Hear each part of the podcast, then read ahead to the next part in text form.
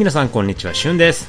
はい、映画千葉狂い第51回目の配信ということで、今回もですね、カズくんのはちょっとお休みということで、私一人、しゅん一人で、えー配信をさせていただければと思います。何卒よろしくお願いします。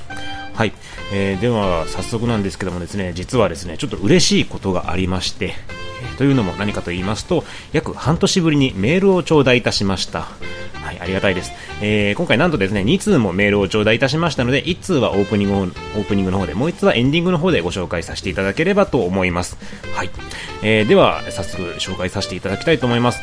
ペンネームですね。ペンネームなのか本名なのかわかりませんが、財津誠さんという方から、えーメールを頂戴いたしました。件名、配信期待していますという件名でメールを頂戴しました。本文が、シュンカズ様。しばらくシュンさんの一人語りが続くとのことですが、頑張って不定期でもいいので配信続けてくださいね。今、映画のポッドキャストを7本登録していたのですが、1本は配信停止になり、4本は配信期間がだんだん長くなり、定期的に配信されているのは1本だけです。ちなみに、映画千葉狂いは期待度で暫定2位です。以上、失礼します。ということですね。財津さん、ありがとうございます。本当にですね、最近ですね、映画のポッドキャスト、なかなか配信が止まってしまったものってね、やっぱ多くあるわけですね。えー我々のポッドキャストもですね、定期的に配信していると言っていいのか、わからないわけなんですが、まあ、細々と続けてはいるんですけども、えー今、暫定期待度2位ということでですね、これがなんとか1位になるようにこれからも頑張りたいと思います。本当にメールありがとうございます。はい。でですね、まあ、せっかくこういうメールを頂戴いたしましたので、今私がですね、聞いている映画系のポッドキャストについていくつかご紹介できればというふうに思っています。まあ、えー私が聞いていてですね、かつ、まあ、配信が続けられている、そのポッドキャストをいくつかご紹介したいと思います。はい。まずはですね、えー、まあ、この番組でも何度か取り上げさせていただきましたが、東京ミルク放送局さんですね。はい、東京ミルク放送局というポッドキャストです。えーこちら私がですね、一度ゲストでお邪魔させていただいたこともありまして、まあ、非常によくしていただけてるんですけども、エンタメ界のバルカン半島東京ミルク放送局ということで、どういう番組かと申しますと、しがないおじさん二人が主に映画、漫画、ゲーム、アニメなどについて思いつくまま気の向くままに語り合う娯楽文化系情報共有番組という風になっております。はい。なので、まあ、えー細かく言えば映画系っていうだけではない、まあ、漫画とかゲームとかアニメなどについていろんなですねエンタメ関連のお話をされているものなんですけども、まあ、お二人のですね DJ が非常にまあ小気味投稿していただけるということで、まあ、お二人ともですね劇団の関係の方らしいんですね。なので、まあ、非常にまあ滑舌のいい私のように噛みまくらないですね全然噛まずにですね滑舌のいい語りをしていただけます。しかもですねまあ結構長いんですよ。1時間ぐらい長い時にはされるんですけども毎週毎週きちんと配信をされているということここはですねもう本当に尊敬に値します。私にはできないことですね。本当に毎週毎週ですね、えー映画やゲーム漫画アニメ等について、ご紹介されている非常に楽しい番組です。で最近ではですね、えメタルマンですとかエイリアン VS アバターとかですね、まあ、Z 級映画を紹介するポッドキャストという風になっているという風にですね、えーおっしゃってましたね。はい。ちゃんまつさんという方からメールいただいたので、最近 Z 級映画を紹介していますという話を頂戴して、まあ、聞いてみたんですが、まあ、まあ、非常に面白いですね。Z 級映画というのはなかなか奥が深いものだなというふうに聞いていて感服いたしました。はい。ですので、これからもですね、そういったディープな話題をだんだん取り上げていただきたいなと思います。本当に毎週楽しみにさせていただいております。東京ミルク放送局さんです。はい。で、続きましては、映画ポッドキャスト、無人島キネマ。という番組です。これはですね、まあ映画のポッドキャストを聞いてる方なら、まあ、ご存知の方非常に多いかと思います。もうかなりあの重鎮ですね。映画系ポッドキャストではもう上位にランクインされている方なんですけども、牛田さんという方がですね、えー配信をされております。非常に語りがですね、落ち着かれた方で、まあ、淡々とって言いますかね、非常にまあゆっくりとしたテンポで分かりやすく解説していただいてるんですね。で、時間もですね、1本あたりがだいたいまあ20分から30分ぐらいということで、非常にコンパクトに映画の内容をまとめております。あとですね、ジングル、曲の使い方が非常にうまい方ですね。ものすごくうまいです。本物のラジオのかのようにですね、綺麗なジングルを使われるんですね。これ、このジングルの使い方、本当どうやってるんだろうと思うぐらい私には真似できないです。音量の調節とかも絶妙ですね。ここはまあ、なんでしょうね、ポッドキャストを編集してて私もですね、音楽が大きすぎてなかなか声が聞こえないっていうですね、苦情も頂戴しているぐらい下手なんですけども、この技術は本当に私も見習いたいところですね。いつでいろいろとですねメールを頂戴しまして、まああのこの方ですねいろんな他のポッドキャストのですね、まあ、交流も盛んな方でして、まあ非常に何でしょうアクティブな方ですね、いろんなポッドキャストの人にメールを送ってですね、まあ、とあるテーマに関する話題で何かあのメールを頂戴、メールをですね、集めたりとかですね、で、そのいろんなポッドキャストのえー、方のですね、意見を紹介したりとかしていてですね、非常にまあ面白い配信をされております。いつかですね、私も、えー、藤田さんと一緒にですね、コラボ番組なども作れればなというふうに考えております。はい。で、えー、あともう一本、あ、あとすみません、まだ、あと2本ありますね。えー、次はですね、映画の話をしているのに必ず脱線して違う話になるポッドキャストっていう、まあ、えー、なんでしょうね、タイトルは非常に長いですが、本当に、えー、言い得てみようと言いますか、本当にそういうポッドキャストです。女性2人のですね、方がやられているんですけども、最初はまあ映画の話をしながらですね、まあ、なんでしょうね、女性らしいって言うと怒られるかもしれないんですが、2人がですね、だんだんとこうずれて、話がですね、脱線していっていて、まあ、雑談というわけではないんですが、2つの、まあ、本当に軽妙なトークという形ですね。掛け合いという点では非常にうまいです。2人がた話してるだけなんですけども、自然と聞けてしまう、そういった面白みがあります。特に、まあ、私は男性なので、なんでしょうね、女性の本音というわけではないんでしょうが、女性の方がこの映画を見た時にこういう見方をするんだとか、まあ、女性ってこういう考え方をしてるんだっていうことが分かって、なかなか興味深い部分がありますね。で、これもですね、きちんと定期的に配信されております。配信の回数非常に多いです。えー、私よりですね、遅く始められたんですけども、もう113回配信されています。めちゃくちゃ多い。聞き応えが十分でございます。で、えー、この方はですね、あの、無人島キネマの、あ、無人島キネマのですね、内田さんと非常にまあ交流が深いポッドキャストさんになりますので、よくですね、二つの番組でコラボなんかもされていますね。えー、まあ、女性のですね、方が配信されているとなかなかないんじゃないかなっていうふうに私感じていますので、まあ、貴重なポッドキャストかなと思っております。えー、時間もですね、まあ、大体20分ないぐらいですので、さらっと聞くことができます。あのー、なんでしょうね。まあ、こう言ったら失礼になるかもしれないんですが、ぐっとですね、腰を据えて聞くというよりかは、まあ、二人の女性の会話を、まあ、なんとなく面白おかしく聞くことができる、そういった番組かなって私感じております。はい、楽しみにしております。で、えー、最後にもう一本だけご紹介させてください。最後に紹介するのは、ホラーショー民謡の見た映画批評というポッドキャストですね。これですね、あんまり、まあ、この言い方失礼かもしれないんですが、あまり話題にされてる方が多くないポッドキャストなんですよ。えー、ホラーショーびっくりマーク民謡の見たまま映画批評という番組なんですが、えー、私からするとですね、この方非常に頭のいい映画評論をされます。えー、民謡という方がされてるんですけども、この人本当にあの素人なのかなっていう思うレベルに奥深いことをあの評論されるんですよね。で、えー、非常に本をよく読まれる方かなという印象を受けます。ですので、さまざまな知識をもとに映画の紹介をしてくれるので、もう本当に情報ということではめちゃくちゃ密度の高い配信をされているんですよね。ですので、まあ、なかなか配信が定期的ではないっていう部分はあるんですけども、それはおそらく1本の映画にかける、まあ、熱量といいますか、情報量というのが非常に多いからかなと、準備期間が長くかかってしまうのかなというふうに感じております。えー、特にですね、最新回、最新回の89回ではですね、ジャズについて語られてるんですけども、民郎さんがですね、まあ、ジャズプレイヤーだったのかな？今もそうなのかちょっとわからないんですが、まあ、ジャズにお詳しい方なので、非常に熱く長く語られています。えー、実際ですね、聞いたんですが、私もですね、なんて奥深い評論されるんだと、こんだけ補足情報を付け足していけるなんてなかなかできることじゃないぞっていう、プロの映画評論家でもなかなかここまでですね、深い情報を加えることができないんじゃないかなと思うぐらい、頭のいい評論をされています。えーもうすでにですね、89回ということで、かなり長期的にやられているポッドキャストですので、ぜひとも皆さん一度聞いていただきたいと思います。本当にためになりますし、頭のいい評論っていうのはこういう方なんだなと、まあ、頭の作りが違うとこういう話ができるんだっていうことで感服してしまいますね。はい。めちゃくちゃ楽しみにしています。えー、配信がですね、もうちょっと多かったら私は非常に嬉しいですが、まあ、そこはですね、えー、私も人のことを言えたたちではございませんので、えー、まあ、マイペースと言いますか、自分のできる範囲でお互いに頑張っていけたらいいかな、なんていうことを感じております。えちなみにこの人ツイッターもやられているんですけども、ツイッターの内容も非常に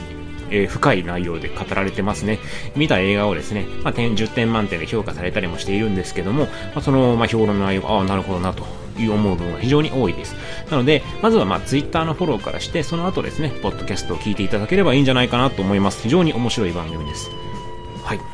というわけで、えー、私が個人的に定期的に、えー、毎回逃さず聞いている番組はこの4つになるんですけども、まあ、皆さんもですね、もし映画系のポッドキャストを探されているのであれば、この4つぜひとも聞いていただければと思うわけです。はい。まあ、といっても、どのポッドキャストさんもほとんど、まあ、メジャーで皆さんご存知だとは思うんですけども、まあ、もしこの中で聞いて、聞いたことがないものがあるのであれば、ぜひともですね、登録、番組を登録していただいて、定期購読をしていただいてですね、えー、聞いていただければと思うわけですね。はい。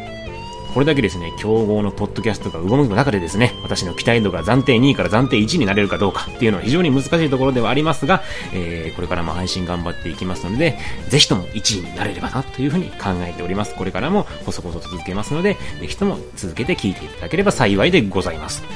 はい。というわけで、えー、今回も、配信を始めていければと思いますので、何卒よろしくお願いいたします。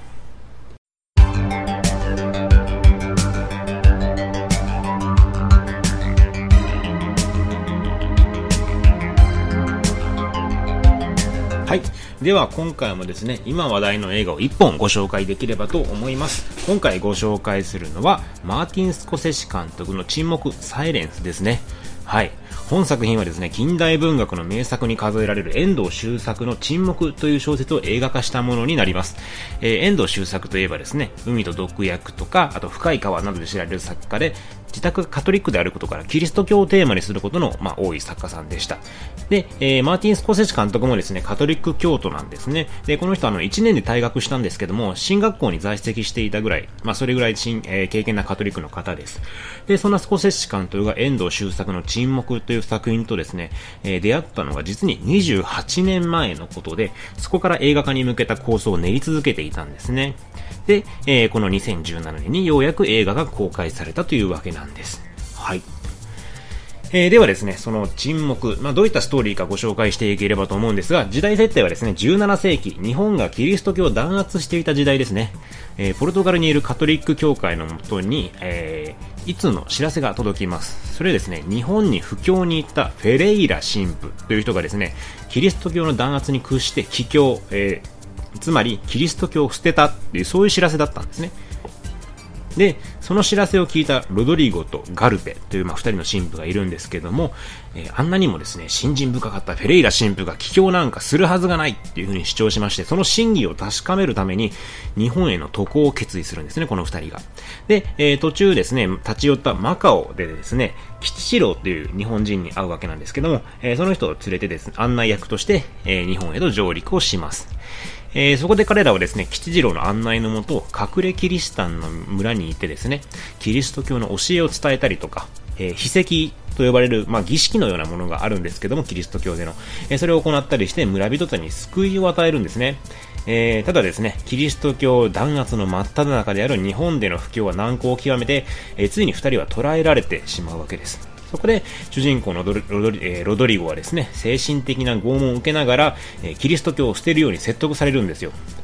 え、で、必死に抵抗するロド,、え、ロドリゴなんですが、いくら信仰を貫いて拷問に耐え続けても、一向に神様は救いの手を差し伸べてくれないんですね。一向に現状は変わらないわけです。つまり、神は沈黙し続けるんですね。で、果たしてこの沈黙の中、神は存在していると言えるのか人の信仰とはどういったものなのか、え、そしてロドリゴは、ロドリゴが歩む結末とはというふうな、まあ、そういったお話になっているわけです。えー、で、聞いてわかる通りですね、非常に宗教色の強い映画ですね。はい。で、えー、この作品見てきたんですけども、私の感想としてはですね、宗教に興味のない人がこの作品を見たら恐ろしくつまらないだろうなと、まあ、そういうふうに感じました。えー、この作品はですね、とにもかくにも思考を求められる映画なんですね。思考を、考えることですね。思考が求められます。宗教についてとか、また信仰についてとか、それがどういったものなのかを映画を通して思考していくことが必要になるわけなんですね。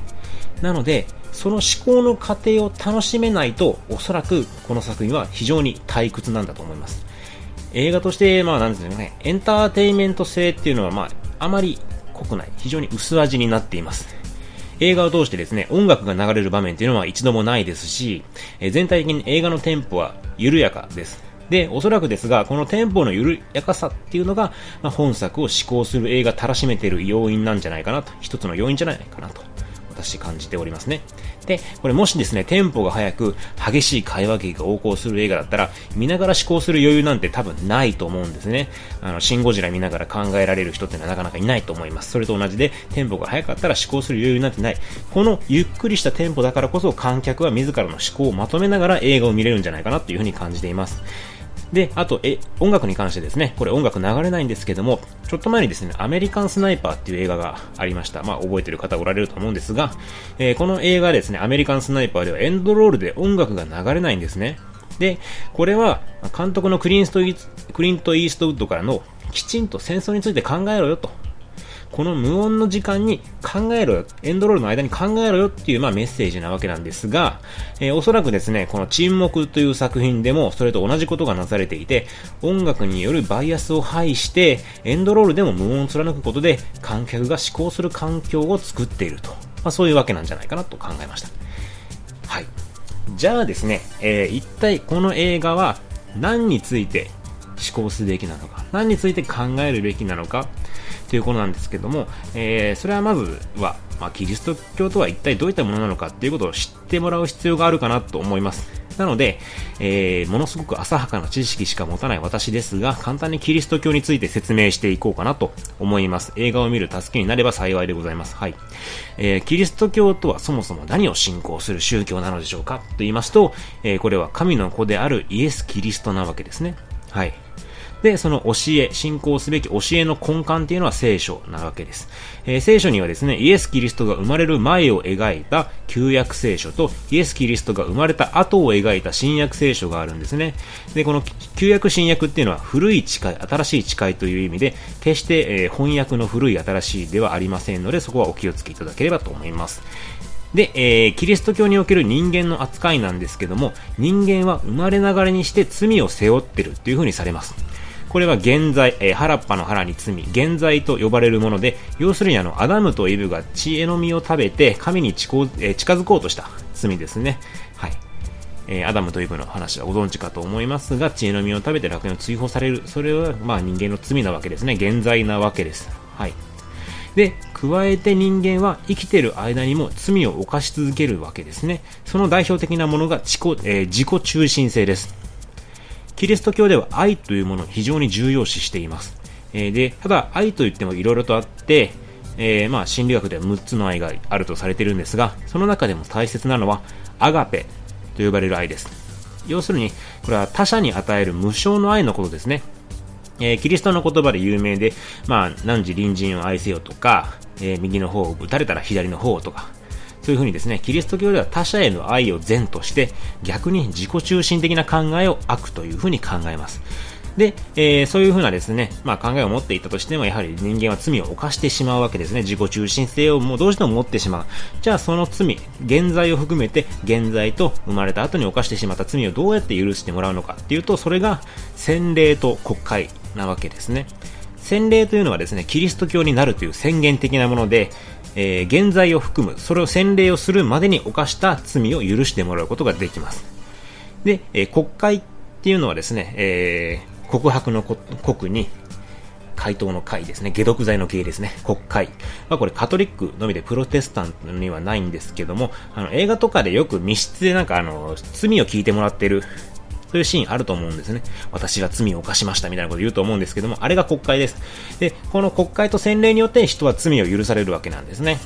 なので、逆に言えばこの2つをできる人がいなく、周りにいなかったら、キリスト教徒っていうのはですね、ずっと罪を犯しても許してもらうことができないわけなんですよ。だから、沈黙の映画の中でですね、隠れキリシタンの村人たちは必死に主人公たちから洗礼や国会を受けようとするわけなんですね。どうかしてください、どうか洗礼をというふうに、まあ、そういうふうなものを望むわけです。はい。で、次に、キリスト教で信じる神についてなんですが、これはいわゆるこの世界を創造した全知全能の存在です。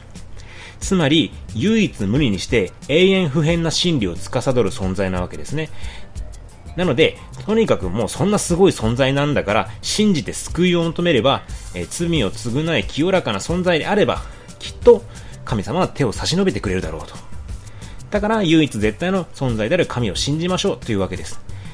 えー、ちなみに、この沈黙の劇中ではですね、神のことをゼウスっていう風に呼ぶんですけども、これはですね、当時の日本において、ゴッドという単語を意味する適切な日本語がなかったので、神話の神であるゼウスを単純に当てがっただけです。なので、キリスト教における神はゼウスではないので、その点は注意が必要かなと感じています。はい。えー、ただですね、ちなみに、あの、この、ゴッドを訳す言葉がないというのは後半のとある展開の伏線になっているので、まあ、そこは楽しみにしていただければなと感じております。はい。えー、じゃあですね、一方で、日本の宗教である神道、神の道、神道はどんなものかっていうと、キリスト教とは結構真逆の考えなんですね。まず、神様に関しては、八百万の神と言われるように無数に存在するわけなんですよ。海の神もいれば山の神もいれば学問の神もいれば恋愛の神もいると。とにかく無数に存在して我々の生活のあらゆる場に神秘性を見出すわけなんですね。で、加えて人間の考え方に関しても神道では人間はもともと清らかなる存在として考えます。ただ、そこに悪い役、役払いの役ですね。役がつくことで悪さをしたり良くない出来事が起きたりするわけなんですよ。だからその役を取りましょうっていうのが神道の考えなんですね。で、これは人は生まれながらにして罪を背負ってるっていうキリスト教の考えとはやはり真逆かなと。はい。で、まあ要するにキリスト教っていうのは日本の宗教性とは非常にかけ離れた真逆の性質を持っていたわけなんですね。はい。で、あとちなみに仏教ですね。仏教ではこの世に生きてる限り苦しみっていうのは絶えないと。どうしても人間は苦しみを感じてしまう。ただ、唯一悟りを開いたブッダの教えを実践すれば、その苦しみから救われることができる。だから、とにかくブッダの教えを実践して、悟りを開いて、苦しみから解放されようっていうのが仏教の、まあ、考え方であり目的なんですね。はい。で、ここで言うブッダっていうのはあくまで人間なわけなんですよ。で、我々であっても悟りを開くことができるっていうふうに考えますので、まあ、同等の存在になることができるんですよね。あの、ブッダと私たちっていうのは同等の存在になることが、まあ、極論で言えば、同等の存在になることができる。なので、この考え方はキリスト教とはやはり大きく異なるものがあります。キリスト教の信者っていうのは絶対にどうあがいても神にはなれませんから、そこは仏教とは違う考え方がありますね。はい。というわけで、まあ、キリスト教っていうのはまあそういう考えがあるっていうことを、まあ、なんとなくでいいんですけども、理解しておけば、まあ、映画は幾分見やすくなるかなっていうふうに思います。はい。えー、ではですね、話を戻して、この沈黙という映画において、一体どういった思考がなされるのかっていう点なんですけども、まず、この映画の根幹となるのは、神の存在の真偽ですね。はい。様々な困難に耐えながら信仰を貫く主人公に対し、神から何の救いも与えられないのであれば、本当に神は存在していると言えるのか次に他者を苦しめてまでも信仰は貫くべきなのかということも考えないといけないかなと思います。本作で、えー、主人公自身に拷問というのはあまり加えられないんですね。拷問加えられるのは誰かというと主人公の周りの人間なんですよ。そういった状況、要するに主人公がキリスト教を捨てればその人たちは救われるわけですよね。そういった状況で信仰を貫くことって本当に正しいって言えるんでしょうかね？っていう、まあそういったことも、えー、思考するポイントになりますね。はい。で、あと、えー、個人的に本作の一番の見どころと思っているのが、吉次郎という人物です。彼はですね、隠れキリ、え、隠れキリシタンなんですけども、断るごとに主人公を裏切って、さらにはですね、踏みを踏んで、拷問から逃れようとするわけなんですね。踏みを踏めば解放されるから踏み踏んだりするわけなんですよ。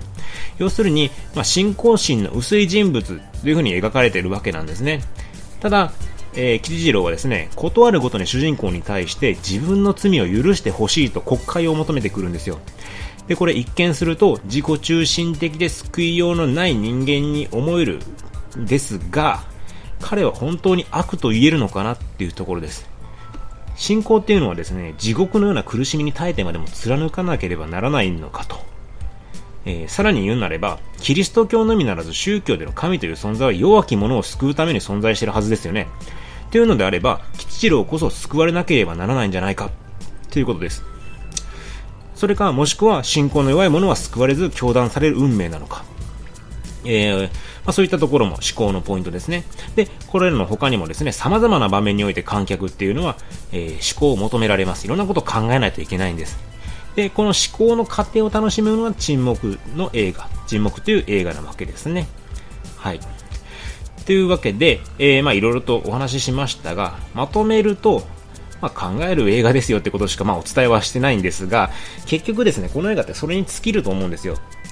確かにこれ以外の点を挙げるのであれば、アンドリュー・ガーフィールドとか、えー、塚本慎也さんとか、窪塚洋介さんとかの俳優陣の名演技、まあ、演技力本当に素晴らしかったです。名演技でした。他に、あの、登場人物の人間関係とかも非常に興味深いものがあります。あと、この撮影台湾で行われたんですけども、非常に雄大な景色で、なんですかね、透き通るような美しさの中にも恐ろしさを内包するような、非常に巧みな映像センスが、この映画には見られます。まあ、それを、みたいな感じ、そのようにですね、まあ、映画を盛り立てる要素っていうのはいくつもあるんですが、いくらそこを期待して映画を見たとしても、結局は、思考という観客の努力なしには楽しい映画にはなり得ないように思います。絶対に考えることを放棄してしまったらこの映画っていうのは何も楽しめないはずなんですね。なのでとにかく考える準備をしてから本作を見てください。とですね、姿勢次第で深くもなるし浅くもなる映画だと思います。で、えー、これに関してですね、じゃあ私がどういった風に考えたのかということに関しては、えー、今回ちょっと特別にですね、前編と後編に分けて収録をすることにしました。なので、えー、前、えー、前半ではですね、まあ、この簡単な紹介で終わらせていただいて、後半の方でですね、ネタバレありで私がどういったことを考えたのかっていうことを語っていけたらと思います。というわけで、えー、前半の映画の紹介はこのぐらいにしたいと思います。ぜひともですね、皆さんの159分を沈黙サイレンスに、えー、見てから疲れ切っていただければと思います。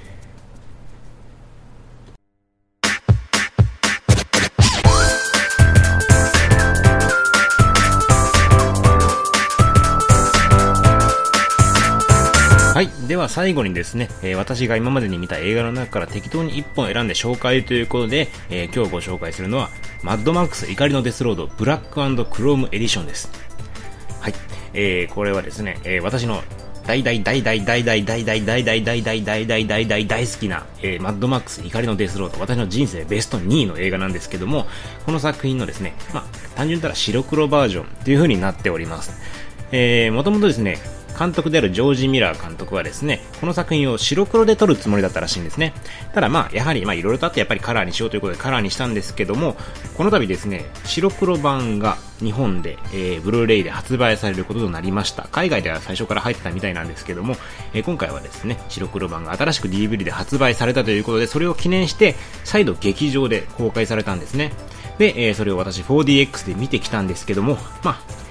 えー、感想を言いますと、やはりマッドマックスは白黒でも最高。というか、白黒には白黒の良さがある。というのがよくわかりました。えー、白黒の良さ、何があるかと言いますと、登場人物がアップになった時のかっこよさがまず素晴らしいです。目つきの鋭さとか陰影の、えー、素晴らしさっていうのが浮き出し、えー、浮き彫りになりますね。本当に素晴らしくかっこよくなっています。なので、主人公たちがですね、アップになるシーンっていうのがものすごくかっこいいんですね。こんだけ眼光が強いのか、眼力がある、眼力があるのかっていうことが、まあ、実感させられます。加えて、えー、車ですね、まあ、マッドマックスですね、車がいっぱい出てくるわけなんですけども、その重厚感っていうのがカラーよりも、まあ、重々しく出ていたかなっていう感じがします。特に光っている部分、車がどういう風な光を浴びているのかっていうのが非常によくわかりやすくなっています。というのも白黒なので、まあ、要するに、カラーリングがないわけですから、その色の濃さしか映画の中には存在しないわけなんですね。なので、非常に映像の中の濃淡っていうのが非常によくわかる。ということは、光の強弱っていうのがわかりやすくなっているわけなんですよ。なので、車のどういう風な光り方をしているのかっていうのが非常によくわかって、その質感っていうのがまざまざと実感させられます。加えて、背景にある光の演出ですね。太陽光がどういった風に差し込んでいるのか、また、まあ、室内であればどういったところに光が差し込んでいるのかっていうのが、カラー版に比べて圧倒的にわかりやすくなっていました。なので、まあ、そういうディテールの部分、細かい演出というのが、あ、この映画、こんな細かい光の演出がなされていたんだなっていうことが実感できます。これはカラー版では気づくことができなかった部分ですね。なので、まあ、モノクロ版にはモノクロ版の良さがあるっていうのは非常によく分かったんですが、ただ、カラー版と比べて残念なところもあります。それ何かっていうと、えー、まず一番の問題点、ウォーボーイズの肌の色が分かりません。はい。えー、ウォーボーイズというのはマッドマックスに出てくる、まあ、敵役なんですけども、えー、彼ら肌が真っ白なんですね。ただ、この白黒版ではその色よくわかんないです。え白色なのか、え肌色なのかっていうのがよくわからないっていうのは一つ残念なところ。加えて、あと、背景が透き通るような空だった場合に、えー、白黒版はカラー版と比べてやはりちょっと劣るかなっていう感じがします。その透き通ってる感じが見えないんですね。あと、全体的なアクションの派手さっていうのはやはりこの映画カラーで撮られているので白黒に撮られていないので少し劣る部分があります。特に爆炎の色なんかはやはりカラーの方が激しかったかな。迫力があったかなっていう感じがします。総じて、えー、私としてはカラー版の方が好きです。というか、まあ、まずはカラーで作られた映画ですから、まずはカラー版を見ないことにはこの映画は始まりません。ただ、マッドマックスという作品が好きなのであれば白黒版も見て絶対に損はないです。やはり白黒版には白黒版の良さがあって、まあ、言ってしまえば、マッドマックス怒りのデスロードのマニア向けですね、当然ながら。マニア向けの一本にはなってはいるんですが、監督の演出とかですね、あと、こういった映像が作られていたのか、こういった映像美がこの映画の中に存在していたのか、そういうことを改めて実感するには非常にいい一本だったのではないかなと感じています。えー、劇場ではもうほとんど公開終わってしまったと思うんですが、ブルーレイは発売されていますので、ぜひともですね、えー、購入もしくは探してる、えー、やってる劇場、え劇場を探していただいて、ブラッククロームエディション、一度見てみてもいいのではないかなというふうに考えております。おすすめの一本です。はい。というわけで映画千葉ぐり第51回お送りしてきましたが、えー、ここでですね、えー、冒頭でお話ししたメールのご紹介をさせていただければと思います。はい。えー、この方ですね、えー、ラジオネーム等がなかったので、え、お名前はちょっとわからないんですが読ませていただきます。はじめまして、去年12月頃から聞き始めました40代主婦です。私は映画好き歴も浅く、スター・ウォーズ初心者でしたが、各種ポッドキャストでたくさん取り上げられているのを聞くにつけ興味だけはありました。先日のこちらのローグワンの回を聞いて、初心者でも大丈夫とのコメントに背中を押され、年末に見てきました。見てよかったと思いました。シリーズ共通であるらしいエンドロールの出方も気持ちよく、もちろん本編も見応えありでした。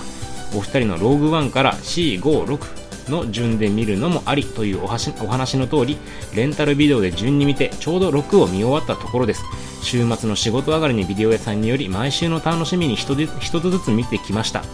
来週いよいよフォースの覚醒です。仕事の疲れも癒されます。番組の更新があると毎回すごく嬉しくなります。今後も楽しみにしています。ということで、えー、非常に嬉しい、えー、感想を頂戴いたしました。私たちのですね、まあ話を聞いて、えー、まあ、私たちの話だけではないですけども、まあ、各種ポッドキャストを聞いて、このローグワン、またスターウォーズに入っていただけた、ハマっていただけたというのは非常に嬉しい話ですね。えー、残念ながらですね、この紹介、ロー,、えー、ローグワンの紹介した数は今回いないわけなんですけども、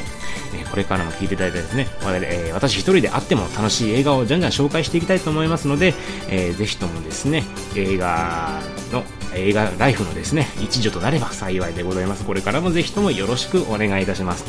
はい。というわけで私たちですね、まあ、こういうメールがあると、まあ、非常に助けになるわけですね。非常にやる気が起きます。やっていってよかったなっていう風な実感が得られます。で、半年ちょっとまあメールを頂戴することができなかったので、久しぶりにですね、やはりこういうのを頂戴すると、ああ、聞いてくれてる人がいるんだなと、我々のポッドキャストは無駄ではないんだな、えー、喜んでくれる人がいるんだなと思うので、非常にですね、やる気が出ますので、ぜひともですね、えー、これ今日聞いていただいて皆さんもですね、ちょっとだけ時間を頂戴して我々にメールを送っていただければ幸いでございます。メールアドレスは映画ちわぐるいアットマーク gmail.com もしくは、えー、Twitter のダイレクトメッセージ等でも結構です。あと、ブログもありますので、ブログのコメントも書いていただければ幸いでございます。映画チワぐるいと調べるとブログ出てきますので、そこにメールアドレスも貼ってありますので、えー、ぜひともですね、メール、ご感想、ご意見、ご感想ですね。また、私は沈黙という映画をこういう風に見たとかですね、こういう風に考えた、そういった意見もあれば幸いですし、あと、えー、リクエストですね、こんな映画紹介してくれとか、まあ、映画の名前を具体的に言っていただいても結構ですし、もしくはですね、例えば元気が出る映画が見たいから紹介してくれとか、そういったことでも結構です。ざっくばらなリクエストでもできる範囲でお答えしようと思いますので、何卒メールと送っていただければ幸いでございます。はい。えー、というわけで、えー、今回も私一人でお送りさせていただきました、旬でした。えー、お聞きいただきありがとうございました。さよなら。